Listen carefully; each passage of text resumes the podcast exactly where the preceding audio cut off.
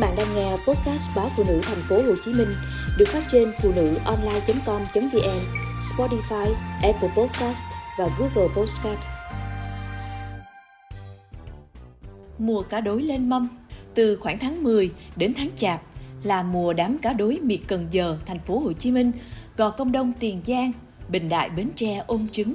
Đồng thời thịt cá cũng béo bùi đặc biệt hơn các tháng khác trong năm bởi chúng đang tích tụ dinh dưỡng cho mùa sinh sản vào khoảng cuối tháng Giêng năm tới. Ông Sáu Nhọn ở thị trấn Cần Thạnh, huyện Cần Giờ đã cho biết như vậy. Ông Sáu Nhọn vốn là ngư dân với hơn 30 năm kinh nghiệm đánh bắt tôm cá ở vùng Cần Giờ và Gò Công Đông.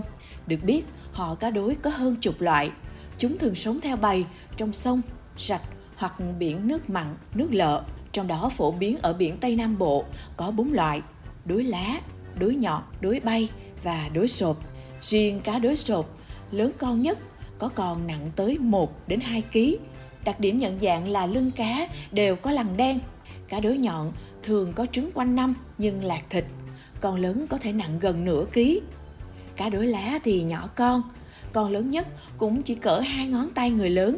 Rộng mình tựa tựa chiếc lá mít, tuy nhỏ con nhưng thịt cá đối lá đặc biệt ngọt thơm hơn hết trong các loại cá đối. Cá đối bay có mình thon và lớn con hơn cá đối lá một chút. Hễ cảm thấy nước động là đám cá đối này vọt phóng lên cao gần cả mét so với mặt nước biển. Cá đối bay thường lội theo bầy gần mặt nước, có bầy cỡ vài trăm con. Khi bị vây lưới cách xa 7-8 thước là có cảm giác có động, chúng liền phóng lên, trắng xóa cả tầm nhìn, có bữa tầm 5 giờ sáng, vợ tôi đã đạp xe đi chợ quê, cách nhà khoảng gần một cây số, chỉ để mua được vài ký cá đối đầm tươi rói mập mạc. Do cá đối sống trong đầm nuôi tôm cua, quảng canh, cạnh sông xoài rạp, vùng gò công đông Tiền Giang, nên săn đuổi được nhiều thức ăn hơn đám bạn đang ngược xuôi ngoài sông lớn. Cùng vừa đúng lúc, cây me già trước nhà đang lủng lẳng mấy chùm trái lớn – Vậy là mâm cơm sáng hôm đó không thể thiếu món cá đối kho lạc với ít củ cải trắng, cà chua cùng vài trái me xanh.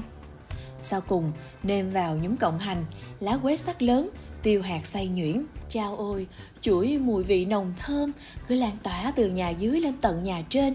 Vợ tôi nhanh tay múc nước cá ra chén, rồi dầm vài đốt me xanh cùng cút ớt hiểm vào. Dọn lên, mùi vị chua thơm dịu nhẹ với chút cay cay từ ớt hiểm tỏa ra, trờn vờn. Thịt cá ngọt bùi, có con mang cặp trứng gần chật bụng, trứng cá đối béo thanh đậm mà ít gây ngán.